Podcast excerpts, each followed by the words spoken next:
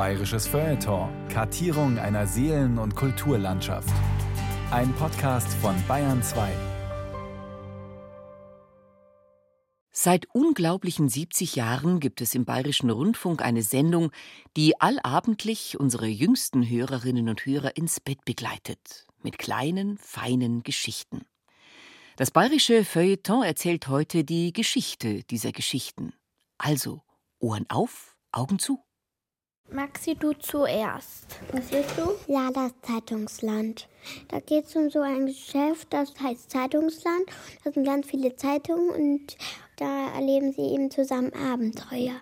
Da geht es eigentlich um so ein Mädchen, das kommt aus der Ukraine und es findet eine Freundin.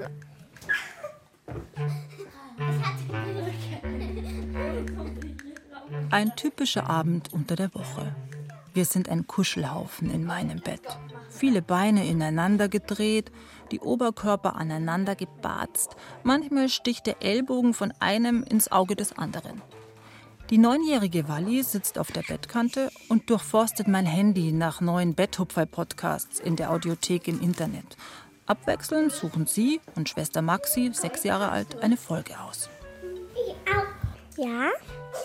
Bruder Quirin, gerade drei geworden, liegt wie gewohnt quer über Wally, Maxi und mir gleichzeitig und möchte auch was drücken.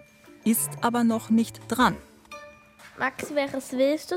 Wir haben Papas Buchteln, wo ist zu Hause Lala, der frisierte Zirkushund, das Riesenwörter Kuddelmuddel, die Häuschenschnecken. Hm, Die Häuschenschnecken. Okay. Betthupferl. Gute Nachtgeschichten für Kinder. Ein Podcast des Bayerischen Rundfunks. Mein Name ist Polly. Als ich acht war, bin ich mit meinen Während Eltern alle drei gebannt auf das Handy in Wallis Hand starren und ganz leise Lalas Zeitungsland lauschen, mache ich das, was Eltern seit Generationen beim Betthupferl hören machen. Ich schlafe vor meinen Kindern ein. Fast.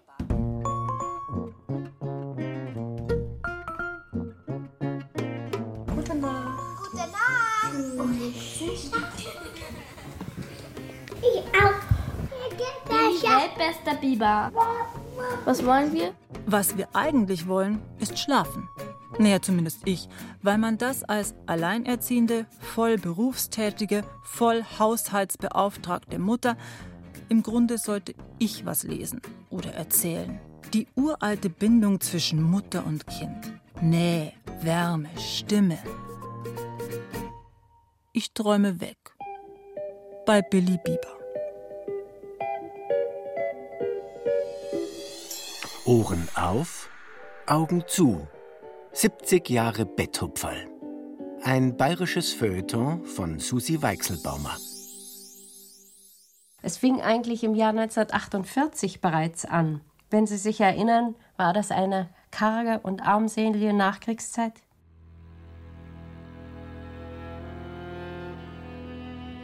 Bayerns Städte sind noch nicht wieder aufgebaut. Lebensmittel und Textilien gibt es vielerorts nur gegen Marken. Candida Frank beschreibt in einem Interview von 1971 das Umfeld, in dem das Betthupferl entstanden ist. Sie ist die Erfinderin der Sendung. Es gab weder Bücher, es gab im Grunde nichts. Wir hatten gerade eben erst 40 Mark bekommen. Und da hatte ich die Idee, man müsste eigentlich doch was für die armen Kinder tun. Statt Zucker, statt Schokolade, statt. Es gab ja nichts. Hier ist Radio München, ein Sender der Militärregierung. Sie hören unser Programm über München auf Welle 405 Meter, 740 Kilohertz. Nürnberg auf Welle 315,8 Meter, 950 Kilohertz. Radio München steht nach dem Zweiten Weltkrieg zunächst unter 58,74 amerikanischer Kontrolle. Candida Frank heuert dort als Lektorin an. 80 Kilohertz. Mit Ende 20 will sich die gelernte Fotografin beruflich verändern. Lieber mit Worten erzählen, statt mit Bildern. Und Geld verdienen. Das kann man beim Funk zu der Zeit ganz gut. Außerdem setzen die US-Rundfunkoffiziere weniger auf berufliche Erfahrung beim Radio, denn auf weiße Westen. Candida Frank bekommt den Job und wird bald befördert zur ersten Kinderfunkverantwortlichen des Senders. Nur ab und an ein Hörspiel für Kinder oder eine Viertelstunde Musikprogramm wie bisher ist Candida zu wenig. Sie möchte mehr Sendezeit. Aber die Hierarchien im Funkhaus an der Münchner Hopfenstraße sind in Stein gemeißelt. Die hohen Posten, wie damals üblich, durchwegs besetzt von den Herren. Die Geschichte des Betthupfers ist nicht nur die Geschichte einer Radiosendung für Kinder. Sie ist auch die Geschichte vom Kampf einer Frau um ihre Idee. Männer haben manchmal andere Vorstellungen vom Programm und von Wünschen der Kinder und können sich da nicht so ganz hineindenken, dass das vielleicht hübsch wäre. Also muss die junge Frau mit den dunklen, welligen Haaren und den blitzenden Augen ständig Überzeugungsarbeit leisten und erklären, warum Kindersendungen auch wichtig sind. Nicht nur Literatur, Politik, ernste Musik. Verehrter Mr. Wilder, bevor Sie mit Frau Dr. Rexroth in dieses Zwiegespräch hineingehen, das wir zwei. Die Arbeitszeitfrage ist äh, bei uns ein ganz besonderes Problem, denn wir wissen, dass wir aufgrund der Not, in der wir uns befinden. In unserer Sendereihe Die Oper bringen wir heute Schneider-Wibbel, eine heitere Oper von Hans Müller-Schlösser, Musik. Alles nichts für junge Hörerinnen und Hörer, argumentiert Candida Frank. Sie stellt sich etwas Leichtes vor. Kleine Geschichten, oder Reime, freundlich und in Ruhe erzählt, ohne großen erzieherischen Anspruch, wie ihn die Kinderliteratur im Dritten Reich und davor unbedingt hatte. Da ging es um Gehorsam, Sittsamkeit, Höflichkeit, Gelehrsamkeit, Fleiß. Nein, anders jetzt. Mehr vom Kind ausgedacht. Überschaubare Abenteuer, Fabeln auch, Märchenhaftes sicherlich, Kinderlieder vielleicht, in einer täglichen Sendung abgegrenzt vom Erwachsenenprogramm und auch fern von Nachkriegsthemen, Not, Hunger, Tod und Verlust. Und dann ging ich also zu meinem Herrn Hauptabteilungsleiter, das war damals Herr Dr. Münster, und sagte, ob man nicht sowas machen könnte. Der runzelte die Stirn und sagte, na ja, machen Sie mal einen Vorschlag. Es dauerte vier Jahre, bis ich also durchgedrungen war und man mir also konzidiert hatte, wir können es ja mal versuchen. Aber abends, ja so ungefähr, Sie sind wohl verrückt geworden. Abends um sieben für die Kinder, wo gibt's denn sowas? Alle Kinder schlafen, die Schlimmen und die Braven. Lieder des BR Kinderchors zur Hauptsendezeit Seit 1949 wieder in deutschen Händen sendet der Bayerische Rundfunk auf nur einer Welle. Am Abend laufen die großen literarischen Hörspiele, beliebte Unterhaltungsserien oder politisch gewichtige Sendungen bekannter Redakteure. Da fünf Minuten abgeben für die Frau vom Kinderfunk.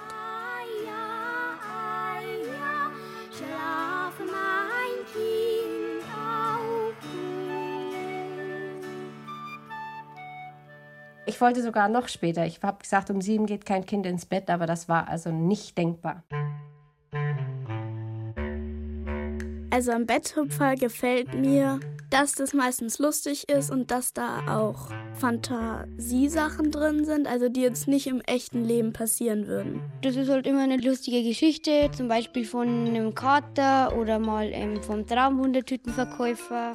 Also mir gefällt es gut, die einfach so schön sind und einfach toll. Ich finde, da merkt man, dass sich Leute wirklich Mühe gegeben haben, die so zu schreiben.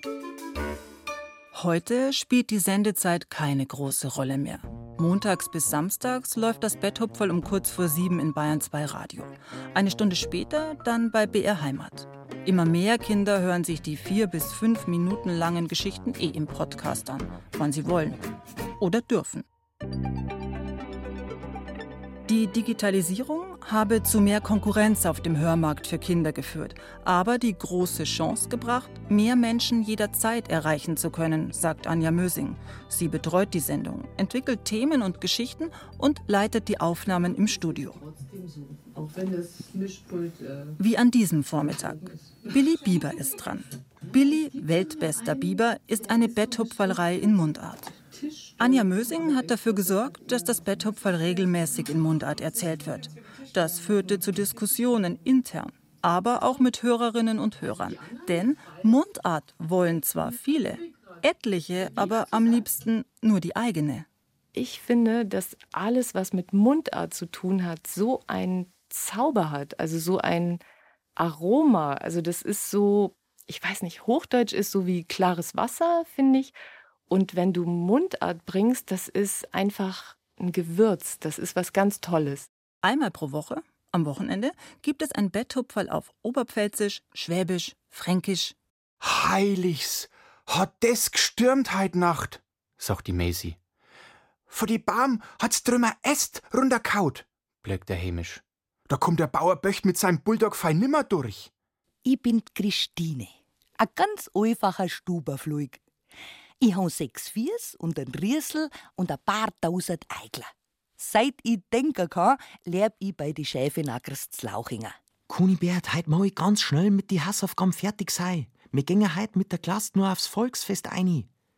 Und weil heut ist so ein cooler Tag, ich auch gleich nur noch reimen mag. Okay, läuft, läuft ja, schon? schon?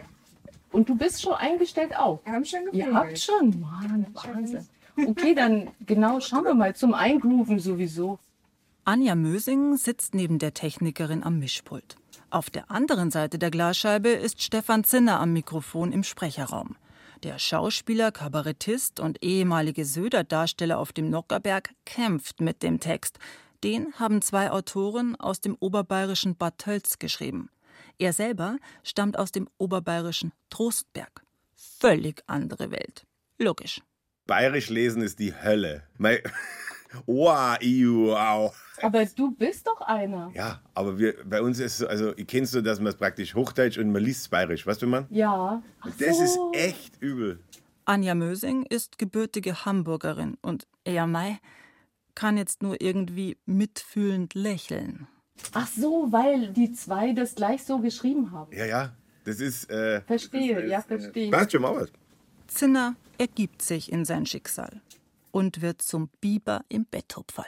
Ich habe überlegt, ob der Biber vielleicht, dass er da und so macht, aber dann habe ich mir gedacht, das nervt dann irgendwann mit, der, mit seinen Zähnen da. Der Biber, der ist, der, der ist halt so ein bisschen, ja, also ein bisschen Checker. Er ist ein Checker, der Biber. Der Billy, der weltbeste Biber. Ja, ist mir gerne mal. Also da, wie ich her bin, gibt es schon ein paar, die so sind. Da fällt mir schon gleich auf, du könntest ihn noch finde ich, ein bisschen mehr überzeichnen. Der ist ja schon ein Angeber, oder? Also das ist ja einer, der denkt, er zeigt immer allen, wo es lang geht. Und in Wirklichkeit haut er sich auf den faulen Pelz und die anderen machen dann die Arbeit. Ansonsten finde ich die Haltung, die du hast, sehr reizvoll. Ich, ich, ich, äh, dann tue ich das mal mehr raus. Ja, gerne, gerne. Okay. Ich wollte einfach einmal daheim bleiben, meinen gelben Bauhelm, einen gelben Bauhelm sein lassen und mich gemütlich auf die Bank von meinem weltbesten Biberbau hinsetzen. Zum Abendessen. Ah, da braucht sie gar nicht lachen. Der Billy tut jetzt Brotzeit machen. Ja. In den kommenden anderthalb Stunden entstehen sieben Billy Bieber Folgen, ah, etwa fünf Minuten.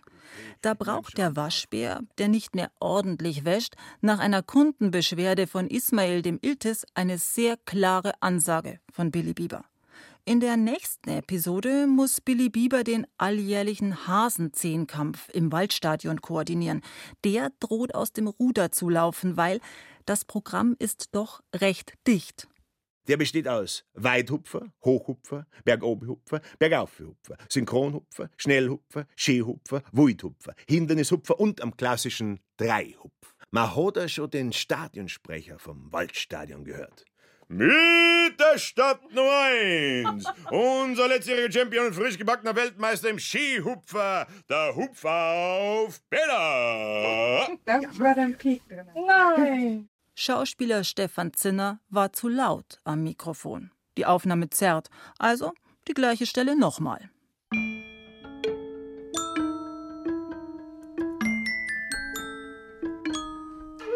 Das Betthupferl ist Programm für Kinder. Und die hören jeden Fehler und jede Nachlässigkeit. Sehr kritisches Publikum. Die finden einfach eine Sache doof. Also der wird nicht irgendwie abgestuft und gesagt, ah, naja, der Sprecher war ganz gut, aber die Geschichte war, hm, nee, nee, nee. Also die Kinder sagen doof oder sie finden es toll und wollen mehr, mehr, mehr. Noch eine Folge, noch eine Folge, noch eine Folge. Betthupferl erzählen ist eine eigene Kunst, betont Anja Mösing. Klein, vor dem Mikro ganz intim, aber doch mit einer Bandbreite an Stimmungen und Schattierungen. Da darf es still und leise zugehen und gleich darauf gescheit rumpeln. Gerne probiert sie dafür Schauspielerinnen und Schauspieler aus Fernsehen, Film und Theater aus, nicht nur wegen der jungen Zuhörenden. Die Idee mit den Promis funktioniert für die Eltern voll gut.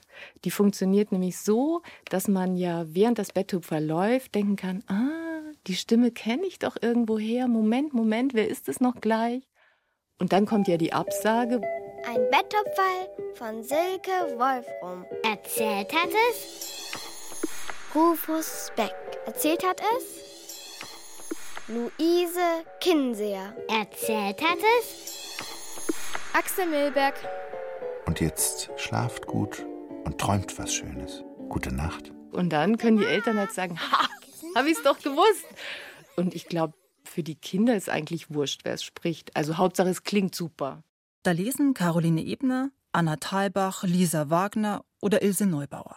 Der bayerische Schauspieler Stefan Murr, der auch mal ein Märchenbetthupferl im Dialekt selbst verfasst. Das Tolle am Betthupfersprechen ist, dass man zwischen den verschiedenen Figuren hin und her springen darf und äh, man sowohl in Mundart das machen kann, darf oder auch in Hochdeutsch, aber vor allem der Gedanke, dass das wirklich jemand hört und dann schön in den Abend hineingleitet oder ins Bett, das ist schon was ganz Besonderes. Und etwas Uraltes. Seit jeher erzählt der Mensch Geschichten. Wir schauen uns die Welt an, versuchen sie einzuordnen. So könnte es doch sein. Oder das könnten wir draus machen beim Erzählen. Faktisches und Fiktion. Manchmal sogar mit einer Intention, weil wir was bewirken wollen bei dem, der uns zuhört. Oder auch einfach so, nur mal dahingesponnen. Was wäre wenn? Wir überliefern Wissen im Erzählen. Wir erwecken Emotionen beim Gegenüber, das mit uns einsteigt in die Welt aus Worten, die zu Bildern im Kopf werden. Erfundene Geschichten als Testballon für echtes Leben. Als Matrix. Das Betthupferl als Matrix. Und als Lesepate. Wenn meine Eltern ja, in der Stadt waren oder so, dann bin ich bei meiner Oma gewesen. Erinnert sich meine Kollegin Fiona. Und am Abend nach dem Abendessen, kurz bevor ich dann eben ins Bett gegangen bin, bis meine Eltern mich geholt haben, da war das große Highlight das Betthupferl. Da bin ich dann auf die Küchenbank in der Küche meiner Oma. Da lag ich dann und habe das Betthupferl angehört. Und das war ein wichtiger Teil meiner Zeremonie bei ihr. Studien zeigen, dass gut 40 Prozent der Kinder in Deutschland zwischen 1 und 8 Jahren niemanden in der Familie haben, der ihnen regelmäßig oder überhaupt vorliest. Belegt ist auch, wer schon als kleines Kind mehrfach gelesen bekommt in der Woche, entwickelt einen größeren Sprachschatz und lernt später selbst schneller lesen und schreiben. Die Fantasie wird angeregt, die emotionale Entwicklung unterstützt. Wer mit Heldinnen und Helden in Geschichten mitfiebert, lernt Gefühlslagen kennen, versteht Verhaltensweisen, darf Lösungsvorschläge ausprobieren, ohne dass etwas passiert. Der kleine Mensch lernt eine wichtige Lektion.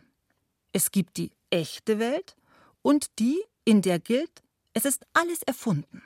Und andersherum gedacht, den Großen, die vorlesen, schadet es auch nicht, ab und an einen Hauch Magie ins Alltagsleben zu lassen. Also ich bemühe mich immer, nicht nur für Kinder zu schreiben. Eigentlich sollen auch Erwachsene Freude haben an den Geschichten. Kinder natürlich in erster Linie. Aber eine gute Geschichte, denke ich, funktioniert für jedes Alter. Sagt der langjährige Betthupferl-Autor Renus Berbig. Kinder finden das, glaube ich, spannend, wenn sie Geschichten nicht immer alles ganz verstehen. Ja? Wenn da irgendwie was ist, wo sie etwas eben so nicht so ganz erfassen. Ja? Da hören sie ganz genau hin und wollen wissen, worum geht es jetzt da und so. In den Texten des Münchner Autors gibt es Scheidungskinder mit jeweils einem Zimmer bei Mama, Papa und Oma. Kinder, die plötzlich ein Wesen namens Tüpfelmogul auf der Bettdecke sitzen haben. Oder Frösche, die einen Fahrradladen betreiben.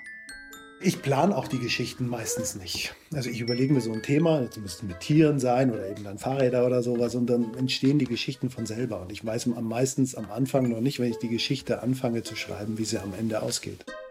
Gut. Im Betthupferl geht immer alles gut aus. Seit Jahrzehnten. Das tröstet nicht nur Kinder, sondern auch gestandene Münchner Taxifahrer, wie diese Aufnahme aus dem Archiv zeigt. Damals wurde das Betthupferl 50. 2401 Wackersberger 7 mit Hund. Tegernseer Land 118, Quirinstübel. So, jetzt, jetzt mache ich mal mein Funk leise und dann schauen wir mal, ob wir das Betthupferl dort erwischen. Auf keinen Fall das Betthupferl verpassen. Dafür muss schon mal ein Fahrgast ein bisschen warten. Denn, erzählt der Taxler, diese Sendung weckt Erinnerungen. Das Betthupferl hat mich eigentlich mein Leben lang begleitet und wenn es zufällig sieben oder acht ist, dann haben wir das auch ganz gerne an, muss ich sagen. Also,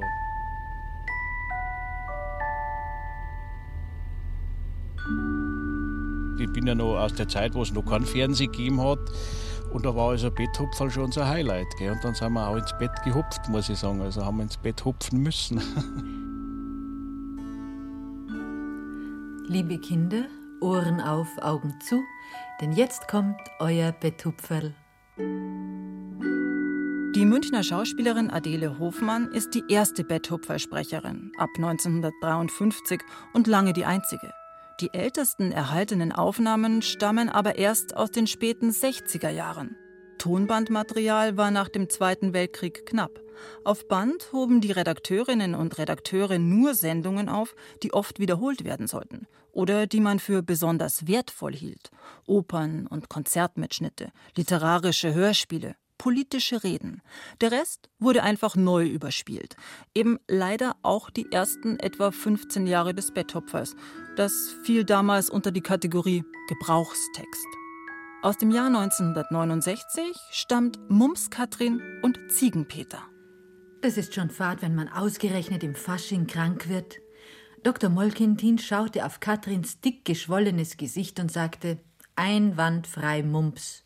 Schön im Bett bleiben, Katrin, bis das Fieber vorbei ist und dann ein paar Tage noch den Hals warm einpacken. Werde ich noch lang Fieber haben? fragte Katrin ängstlich. So zwei Tage, schätzte der Arzt. Am dritten kannst du dann schon wieder aufstehen. Das geht ja, seufzte Katrin erleichtert. Ich habe schon Angst gehabt, dass ich nicht zum Kinderfasching gehen kann bei der Julia. Am Ende feiert Katrin, statt mit allen bei Julia, alleine mit Peter, der auch Mumps hat. Sie als Schneemann verkleidet, er als Indianerhäuptling. Ende der 1960er, Anfang der 1970er Jahre ist die erste große Zeit der Winnetou-Filme. Gefährliche Tomahawks und bunter Federschmuck à la Karl May wirbeln selbstredend auch durchs Betthupferl. So, und ihr geht jetzt auch alle auf den Federnball und schlaft recht gut. Gute Nacht. Peter Winnetou tanzt 1969 also auf dem Federnball. Damals noch ganz unberührt von der Frage, ob es eigentlich okay ist, sich als Indianer zu verkleiden. Stichwort kulturelle Aneignung. Das Betthupfer spiegelt häufig Zeitgeschichte und Zeitgeist. So ist es von Anfang an. Seit Redakteurin Candida Frank beschlossen hat, lasst uns eine Sendung machen, speziell für Kinder. Eine, die Kinder mögen, weil sie die Welt durch ihre Augen zeigt und sie ernst nimmt. Tick-Tack, Tick-Tack macht die Uhr.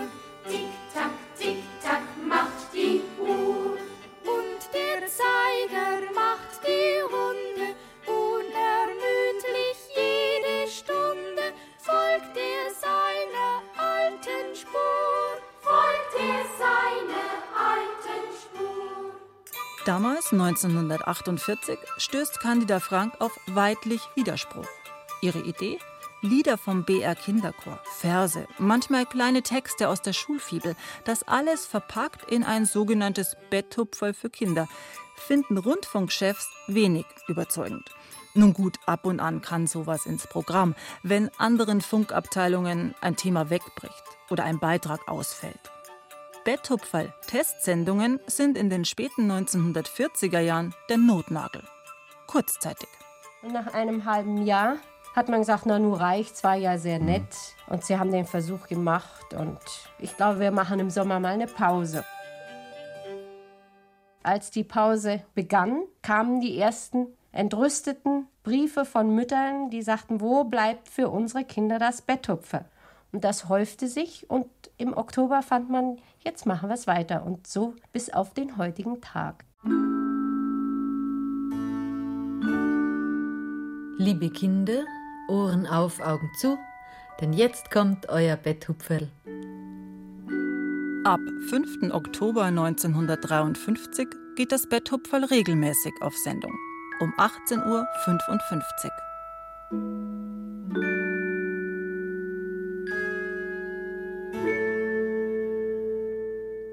Ganz leise und von den meisten bisher gar nicht entdeckt, hat sich in dem Bayerischen Rundfunk eine Sendung eingeschlichen, die ausschließlich den Kindern gehört. Sie heißt Das Betthupferl und soll eine freundliche, den Tag abrundende Gebärde für die Kinder sein und für die Mütter vielleicht eine kleine Hilfe, um die ewigen Quengel leichter in die Federn zu kriegen. Lobt der Münchner Merkur. Die neue Zeitung pflichtet bei. Um solchermaßen geplagten Müttern ein wenig die Arbeit zu erleichtern, hat sich der Kinderfunk etwas besonders Hübsches ausgedacht: das Betthupferl. Wie viele und ob überhaupt Kinder in all den Jahrzehnten zuverlässig einschlafen, direkt nach dem einen Betthupferl im Radio, statistisch gesehen für ganz Bayern, man weiß es nicht und zweifelt schwer. Zumindest sprechen alle Selbstversuche abends daheim mit dem Betthupferl-Podcast bei uns dagegen. Zwar behaupten meine beiden großen Töchter, Das macht mich schon ein bisschen müde. aber Achtung, Wie viele schaffst du am Stück, bevor du müde wirst? Vier. Nach ungefähr, glaube ich, zehn könnte ich auch einschlafen. am Ende sind es 14 für Wally und Maxi. Der kleine Bruder Quirin würde durchaus noch ein bis sieben oder acht weitere vertragen.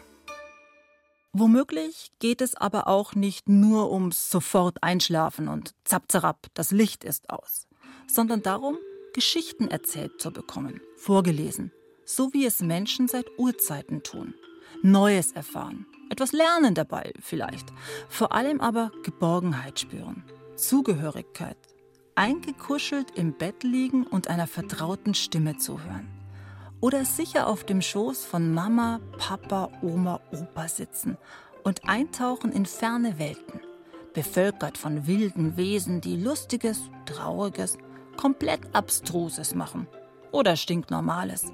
Emotional verbunden mit den Heldinnen und Helden staunen, lachen, weinen, sich aufrappeln und ein Happy End hinkriegen. Wenn ich die Anfangsmelodie des Betthupferls höre, dann denke ich immer daran, wie man auf dem Sofa gesessen ist, irgendwie eingemummelt nach dem Abendbrot mit den Geschwistern und das gehört hat. Erinnert sich die Intendantin des Bayerischen Rundfunks, Katja Wildermuth. Wir sind im Archiv des BR. An der Decke surren die Neonröhren. Es riecht nach altem Papier. In den Regalen reihen sich Ordner und Pappschachteln, vollgepackt mit Material aus der Historie des Betthupferls. Wir fangen vorne an. Bemerkenswert dabei, die Zeitungen und Zeitschriften in den 50er Jahren interessieren sich offensichtlich gar nicht so sehr für das Betthupferl-Hörerlebnis der Kinder. Artikel zu einem möglichen pädagogischen Ansatz der Sendung, zu konkreten Inhalten oder dazu, dass aus dem mehrteiligen Magazin bald die Musik verschwindet und aus verschiedenen Gedichten, Fabeln und Texten pro Abend eine Geschichte wird, ziemlich Fehlanzeige. Stattdessen geht es vor allem um die Programmmacherinnen, meist im Tenor Frauen und Karriere? Hier gibt es einen Artikel aus der Abendzeitung, wo porträtiert wird die erste Sprecherin und dass sie selber mit ihren Kindern daheim sitzt. Also die Rolle der berufstätigen Frau wird schon noch sozusagen flankiert durch die Rolle der Mutter, auch in der ganzen Bildsprache. Home Stories zur Betthupferstimme Adele Hofmann gibt es etliche. Auch zu Candida Franks Werdegang. In knittriger weißer Bluse und knielangem Rock stellt sie erste Konzepte zu einer Kindersendung vor. Später ist sie Kinderfunkchefin des BR im adretten Kostüm, die Haare onduliert. Da öffnet Frau Frank als eine der damals wenigen weiblichen Führungskräfte des Bayerischen Rundfunks dem Reporter die Tür zu ihrem stilvollen Daheim. Hübsch gekleidet, findet der, und aufgeräumt sei auch, obschon sie den ganzen Tag im Funkhaus gewesen ist.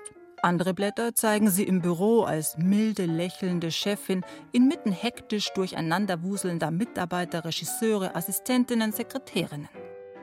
Die Programmzeitschrift Hör zu bringt im Juli 1956 die Anekdote Candida Frank, Leiterin des Kinderfunks in München, streifte mit ihrem Wagen einen parkenden Wagen. Kleines Kratzerchen. Sie hinterließ einen Zettel. Nicht böse sein. Bitte rufen Sie mich an unter Nummer Punkt, Punkt, Punkt. Candida Frank. Es meldete sich ein Mathematiker. Das mit dem Kratzer sei nicht schlimm. Und ob er den Zettel behalten dürfe. Er durfte. Candida meinte dazu, das war mein erstes Autogramm. Nett, aber auch ein wenig schade. Denn wenn man bedenkt, da stellt eine junge Frau gegen alle Widrigkeiten, sprich gegen sämtliche männliche Vorgesetzte mit anderen Programmansichten, da stellt Candida Frank ein Format auf die Beine, das Generationen hören werden. Und die Presse interessiert sich dafür, dass sie ein kanarienvogelgelbes Auto fährt, das Candida liebevoll Mickey Maus nennt. Halt insgesamt eine sehr andere Zeit, sagt Intendantin Katja Wildermuth. Was jedoch bis heute gilt, wir merken eben manchmal, wie sehr auch große Programmentscheidungen und das Betthupferl einzuführen war eine große Programmentscheidung, am Engagement von Einzelnen hängen. Und das finde ich immer wieder so toll, dass das dann eben auch manchmal belohnt wird. Zwischendrin, glaube ich, kann man immer mal ein bisschen verzweifeln, aber am Ende wird es dann doch belohnt, wenn sich jemand doll engagiert und das hat Frau Frank mit Sicherheit getan. Jahrzehntelang getan. 1975 geht Candida Frank in Rente. Bis dahin muss sie immer wieder in den Kampfmodus wechseln. In regelmäßigen Abständen versuchen andere Redaktionen im Bayerischen Rundfunk an den begehrten Sendeplatz am Abend zu kommen. Vergeblich. Der gehört den Kindern. Stellt euch vor, eines Tages fing die Katze keine Mäuse mehr, keine einzige Maus. Und das kam daher, weil sie immer die Fortsetzungsromane in der Zeitung las. Sie war nämlich dadurch kurzsichtig geworden, so kurzsichtig, dass sie keine Mäuse mehr fangen konnte. Und was ist das schon für eine Katze, die keine Mäuse fängt? Bisweilen aber ist Sendepause für die jungen Hörerinnen und Hörer. Das kommt nicht gut an. Wenn man das hier liest, dass eine Siebenjährige sich beschwert, warum habt ihr das Betthupferl ausfallen lassen für eine Wahlsendung? Es zeigt halt einfach, mit welcher Treue die an diesem Betthupferl hängen. Lieber Bayerischer Rundfunk, bei der heutigen Wahlsendung ist wieder das Betthupferl ausgefallen. Ich finde es nicht notwendig, dass das Betthupferl immer ausfällt, weil die Erwachsenen auf die Wahlergebnisse auch fünf Minuten warten können. Ich bitte deshalb, dass in Zukunft bei den Wahlsendungen das Betthupferl immer gebracht wird. Ich glaube, dass auch du diesen Wunsch verstehen kannst. Herzliche Grüße, deine Monika. Liebes Betthupferl, bitte erzähle mir über Fußball. Viele Grüße, Hans. Meine Schwester und ich hören gerne Geschichten über Feen. Wann kommen im Betthupferl Geschichten über Feen? Bitte schreibt uns das. Danke, Sophia und Julia. Autogrammanfragen mit Grüßen an die Betthupferlstimme auf bunten Briefbögen. Bitten auf Postkarten, bestimmte Geschichten zu wiederholen oder überhaupt zu erzählen und regelmäßig meist freundlich formulierte Beschwerden, wenn die Sendung ausfällt wegen irgendeiner Wahl. Manchmal schon getippt auf der elterlichen Schreibmaschine, später als E-Mail. Die Zuschriften des jungen Publikums an ihr Betthupferl sind über die Jahrzehnte durchweg wohlmeinend. Post von Mama und Papa klingt durchaus mal anders. In den 50er und 60er Jahren pochen einige Eltern auf mehr Didaktik und einen guten Ton. Ich nehme zum Beispiel Bezug auf die Sendung, in der von Dreckskerl die Rede war. Ich würde mich hüten, meinen Kindern gegenüber solche Worte zu gebrauchen und bitte sie, sich in Zukunft etwas gewählter auszudrücken. Klar erziehen sollten sie. Wie verhält man sich Erwachsenen gegenüber? Wie hat man seine Pflichten im Haushalt zu erledigen? Wie lernt man richtig für die Schule? Ich halte ein Abendgebet am Schluss der jeweiligen Betthupferl-Sendung für ratsam. Das Betthupferl ändert sich in dieser Zeit. Kein pädagogischer Ansatz qua Holzhammer mehr. Keine sauber gescheitelten Vorzeigeprotagonisten oder strubbelpetrigen Warnbilder. Im Laufe der 60er und frühen 70er Jahre rücken die Kinder in den Mittelpunkt. Ihre Sorgen und Nöte, Die Welt ganz aus ihrer Sicht kann jetzt in den Texten beschrieben und erlebt sein, sagt die Münchner Kinderliteraturexpertin Eva Knödler. Autorinnen und Autoren fangen an, ihr junges Publikum ernst zu nehmen. Weniges bleibt tabu im Betthupferl. Gewalt, Krieg, NS-Vergangenheit. Genaue Erklärungen dafür, woher kleine Babybrüder und Schwestern kommen. Man traut Kindern jetzt etwas zu. Vor allem auch ein eigenes Urteil die mögen doch das Anarchische. Die wollen doch nicht schon alles vorher abgesteckt. Das wollen die nicht. Ich habe es geliebt als Kind, wenn Buchhelden aus der Reihe getanzt sind. Das Funktionieren, das habe ich ja schon selber erledigt. Ich will doch was anderes sehen. Also Literatur ohne Regelverstoß ist langweilig, sonst würde ja dann nichts passieren. Und Geschichten erzählen wir davon, wenn etwas passiert. Manchen Eltern geht dieser Wandel in Literatur und Betttupferl zu schnell. Auch weil Kinder plötzlich Einblick erhalten in die Welt der Erwachsenen und eine Stimme darin bekommen. Funk intern. Der Bayerische Rundfunk und seine Hörer. Redakteur am Mikrofon Peter Schecker. Drei Hörerinnen, die uns zum Betthupferl geschrieben hatten, stellten sich dankenswerterweise für die heutige Diskussion zur Verfügung. 1972 ist das Betthupferl-Thema bei Funk intern. Hörerinnen und Hörer kritisieren in dieser Sendung regelmäßig die Arbeit des BR. Programmverantwortliche nehmen Stellung. Candida Frank ist dabei und verteidigt ihr Betthupferl. Mal wieder. Gestern konnte ich zur Aufnahme im Studio sehr herzlich begrüßen Frau Anniko Kirchdorfer aus Ehresing, Frau Katharina Meyer aus Wildenroth und Frau Uta Sternhagen aus München. Weiter war auf der kritischen Seite mit dabei unser Sportredakteur Hans-Albert Kreft, allerdings in seiner Eigenschaft als Vater von drei Buben.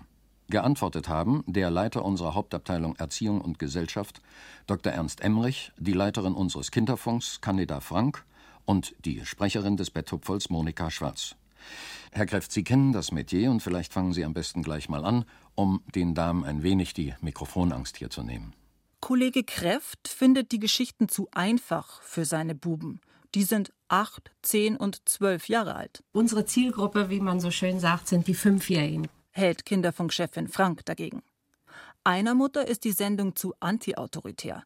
Ihr Hauptkritikpunkt: Die Kinder in den Betthupfergeschichten geben Widerworte, wenn Erwachsene ihnen etwas anschaffen. Finden Sie Eben. auch das nicht Und das legitim? Geht nicht. Aber in einer Familie, dass man das ein Kind nicht mal sagen darf, warum machen wir denn das nicht ja, so? Das finde ich wohl legitim, also, aber in der Schule beispielsweise ja. finde ich es nicht legitim. Kann der Lehrer sich denn da nicht dazu äußern und sagen, hör zu, Kurt, Fritz oder, oder Monika, das geht heute nicht, weil? Beschwerden gibt es auch über ein Betthupferl im oberbayerischen Dialekt. Warum kann die Sprecherin nur Oberbayerisch? Und sollten Kinder nicht Hochdeutsch lernen?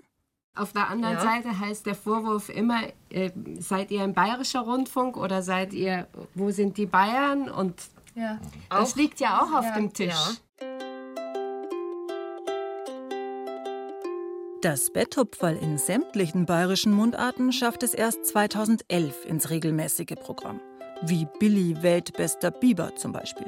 Alias Stefan Zinner. Ist auch gern mal, wenn dann einer anruft, die kennt. Hey Stefan! Oder dann von mir und Hey Stief! Warte im Radio! Die Kinder haben wir gehört. da hast du gelesen. Super! Servus! Auch der Nürnberger Kabarettist Matthias Egersdörfer war gespannt, wie das Publikum auf ihn reagiert im Betthupferl. Bekannt ist er ja für seine schäumenden Wutreden. Da platzt bei seinen Live-Auftritten permanent der mittelfränkische Kragen. Wenn Egersdörfer Betthupferl schreibt und spricht, wie die Reihe Eine seltsame Kindheit an der Pignitz, käme dieser Ton wahrscheinlich weniger gut.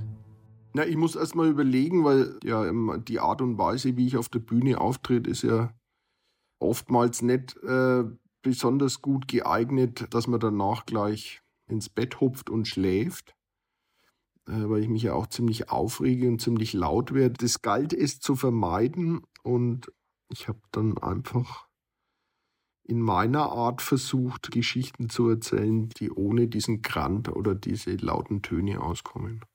Ich wollte jetzt nicht süßlich flöten oder, oder lustig sein, sondern schon diesen Grundton beibehalten. Und es kommt bei manchen Kindern ganz gut an. Die Geschichte ist über 40 Jahre her. Ich bin damals acht Jahre alt gewesen. Es ist dann am Donnerstag passiert. In der vierten Stunde haben wir Sport gehabt. In der Umkleide war ein Geschrei, bis der Sportlehrer reinkommen ist und in seine Pfeife geblasen hat. Schluss jetzt mit dem Geschnatter. Ihr seid doch keine Enten mit Schwimmhäut an die Füße. In einer Minute steht ihr in der Turnhallen und schweigt wie Butter im Kühlschrank. Schnell habe ich einen Knoten in die Schnürsenkel gemacht und bin neben meinem Freund Erik in der Halle gestanden, die immer ein wenig nach Anstrengung gerochen hat. Der Lehrer hat pfiffen, keiner von uns hat sich gerührt. Seht ihr die Seile, die da von der Decken runterhängen? An denen klettert ihr nauf und wenn ihr ganz oben seid, wieder runter. Dann hat er wieder pfiffen und die ersten Kinder sind naufklettert und wieder runter. Ich hab die schnaufen hören. Der Erik ist vor mir naufklettert. Als er wieder unten war, hat er mir auf die Schulter geklopft und hat gesagt, das ist zu schaffen. Dann bin ich naufklettert. Als ich oben angekommen bin, habe ich einen Fehler gemacht. Ich habe nach unten geschaut. Was heute völlig selbstverständlich ist, dass die Sendung bei den Kindern gut ankommen soll, ist in den ersten Betthupferl-Jahrzehnten ein revolutionärer Gedanke, mit dem sich Eltern schwer taten. Genauso einige Entscheider im Funkhaus. Candida Frank muss sich immer wieder anhören, ein Kinderprogramm macht man schließlich für Kinder, weil man weiß, was für Kinder gut ist. Didaktisch wertvoll hat es zu sein. Die Erwachsenen soll es unterstützen bei der Erziehung. Die Sache andersrum zu denken, von den Kindern aus. Und was die spannend finden und wichtig und was die bewegt, ein Unding. Und dann auch noch in so einem Ton dahin erzählt, der nicht belehrt, unterweist und bei Zeiten maßregelt, sondern die Kinder anspricht. Doch, sagt Candida Frank. Liebe Kinder, jetzt kommt euer Betthupferl. 1971 übernimmt die Münchner Schauspielerin Monika Schwarz am Mikrofon und wird Bayerns Betthupferlstimme. Der kleine Clown Pippo wollte gern Seiltanzen lernen. Das lag an Fräulein Lulu, die in ihrem weißen Spitzenröckchen so zierlich auf dem Seil tanzen konnte, dass alle Welt begeistert war. Am meisten aber Pippo. Er bewunderte Fräulein Lulu über alle Maßen und sein größter Wunsch war, dasselbe zu können wie sie. Ist Seiltanzen schwer? fragte er. Für mich nicht, sagte Fräulein Lulu. Versuch es doch einmal. Pippo krabbelte die Leiter hinauf, stellte sich auf das Seil, ging einen Schritt vorwärts und fiel bums herunter, direkt auf seine rote Nase. Das tat ziemlich weh.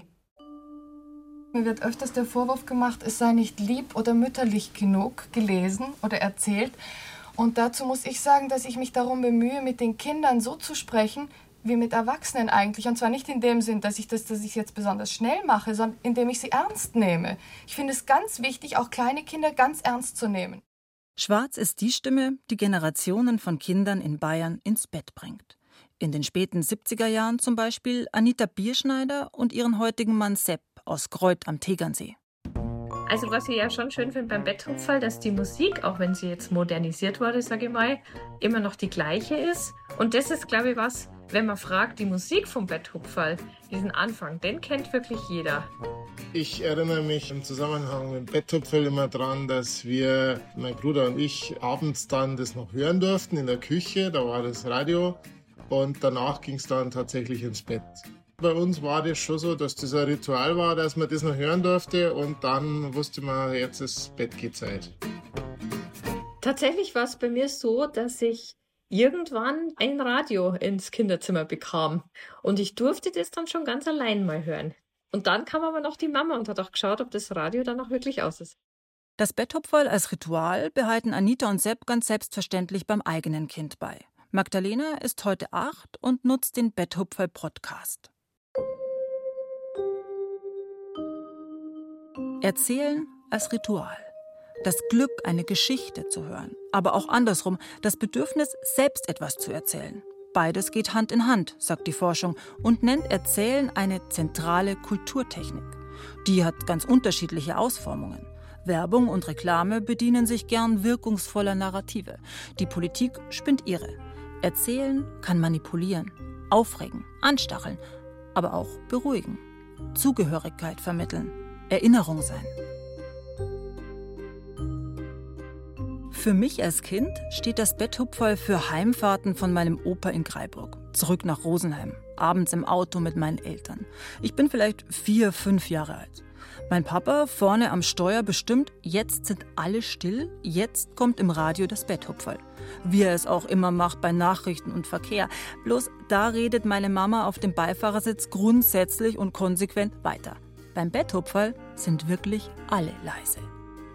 Ich sitze auf der flauschigen Rückbank im Audi 80 und schaue aus dem Fenster in die Dunkelheit. Besonders mochte ich die Betthupferl an den Wochenenden.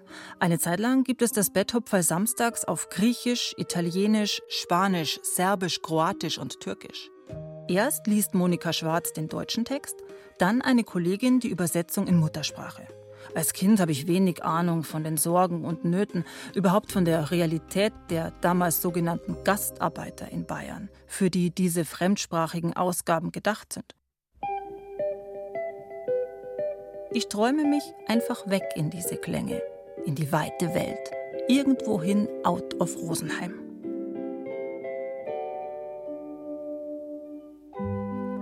Liebe Kinder, jetzt kommt euer Betthupferl, heute für euch und für alle, die Serbisch oder Kroatisch sprechen. Draga deco, evo jedne vesele priče o dve dobre drugarice i o njihovoj igri. Zweimal in verschiedenen Sprachen gibt es die Geschichte von Jana und Milica, Spielkameradinnen aus verschiedenen Ländern, die Spaß haben mit wilden Verwechslungen. Was meint Jana zum Beispiel, wenn sie zu Milica sagt, du altes Haus? Und wenn sie ein Haus ist auf Deutsch, nennen die Deutschen eine Mütze dann Dach? Gde si Jano, stara kućo? Čuje Jana nečiji glas. Jana pogleda unaokolo i vide svoju komšinicu Milicu Für die fremdsprachigen Ausgaben bekommt das Betthupferl 1996 den begehrten Zivis Medienpreis für Integration.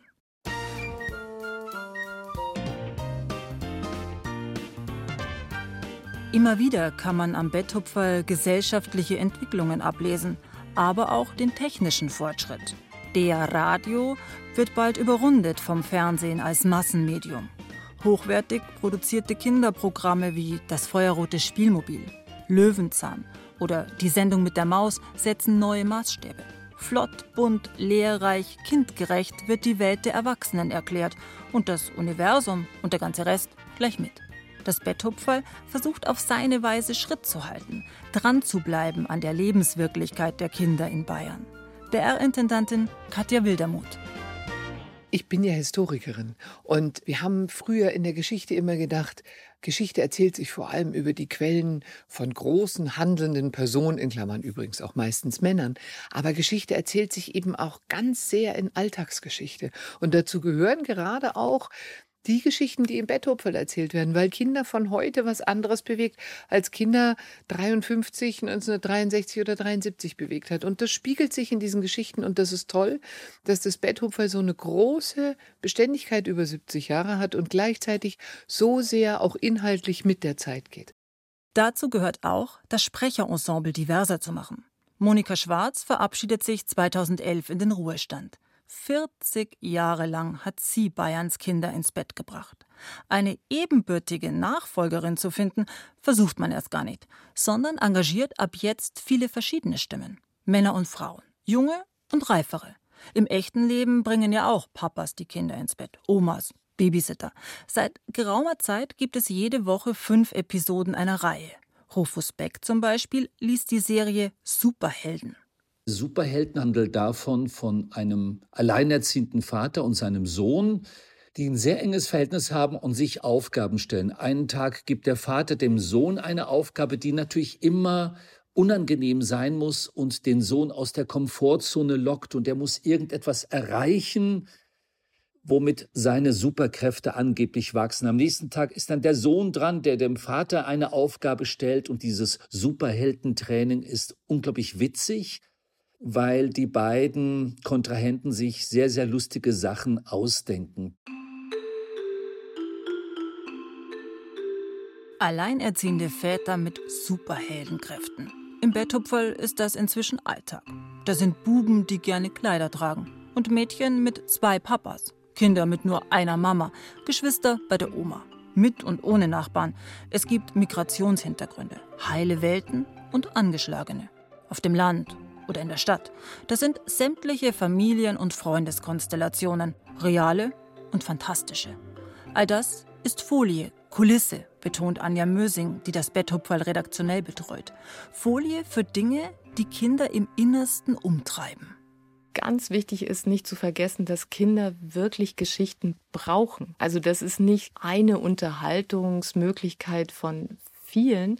Geschichten sind sowas Elementares, weil die Kinder sich in denen spiegeln. Und in diesen Geschichten kommen ja ganz viele Kinder vor. Und das ist für zuhörende Kinder super wichtig, weil die sich mit denen abgleichen können. Wie machen die das? Wie fühlen die? Wie reagieren die? Bestimmte Verhaltensweisen, die guckt man sich ab. Also die guckt man sich nicht nur von echten Menschen ab, die guckt man sich auch aus Geschichten ab. In den Betthupfern bist du oft bei den Ich-Erzählern oder Ich-Erzählerinnen direkt in dem, was die denken. Und das ist natürlich exklusiv. Ich war der ganze Wald, ja, aber durch so viele Charakter so schnell durchdonnern, glaube ich, ist selten. Also, ich spitze. Also, das ist jetzt nicht, es ist Arbeit. Also, ich fühle mich jetzt, äh, als hätte ich gearbeitet.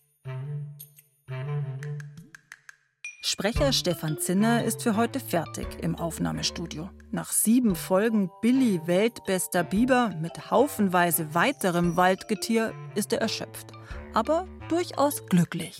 Das ist aber das ist immer besser, als wenn man so einen Tag hat, man denkt, was habe ich nicht gemacht? Heute kann ich heimkommen. Papa, was hast du gemacht? Sag ich, habe Betthupfer gelesen. Zwar nicht für euch, große Kinder, aber für die anderen. Erschöpft und glücklich. Wie abends im Bett mit den Kindern zum Beispiel.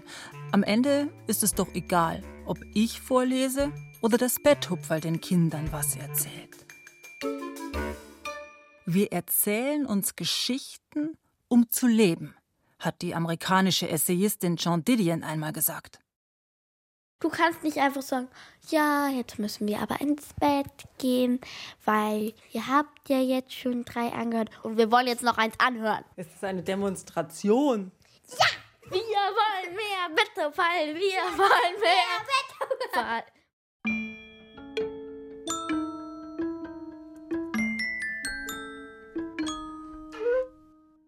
Das war Ohren auf, Augen zu. 70 Jahre Betthupfer. Ein bayerisches Feuilleton von Susi Weichselbaumer. Es sprachen Susi Weichselbaumer, die auch Regie führte. Außerdem Thomas Koppel, Christian Schuler, Alma, Fili und Jonathan. Ton und Technik Susi Harasim. Redaktion Lydia von Freiberg. Eine Sendung des Bayerischen Rundfunks 2023.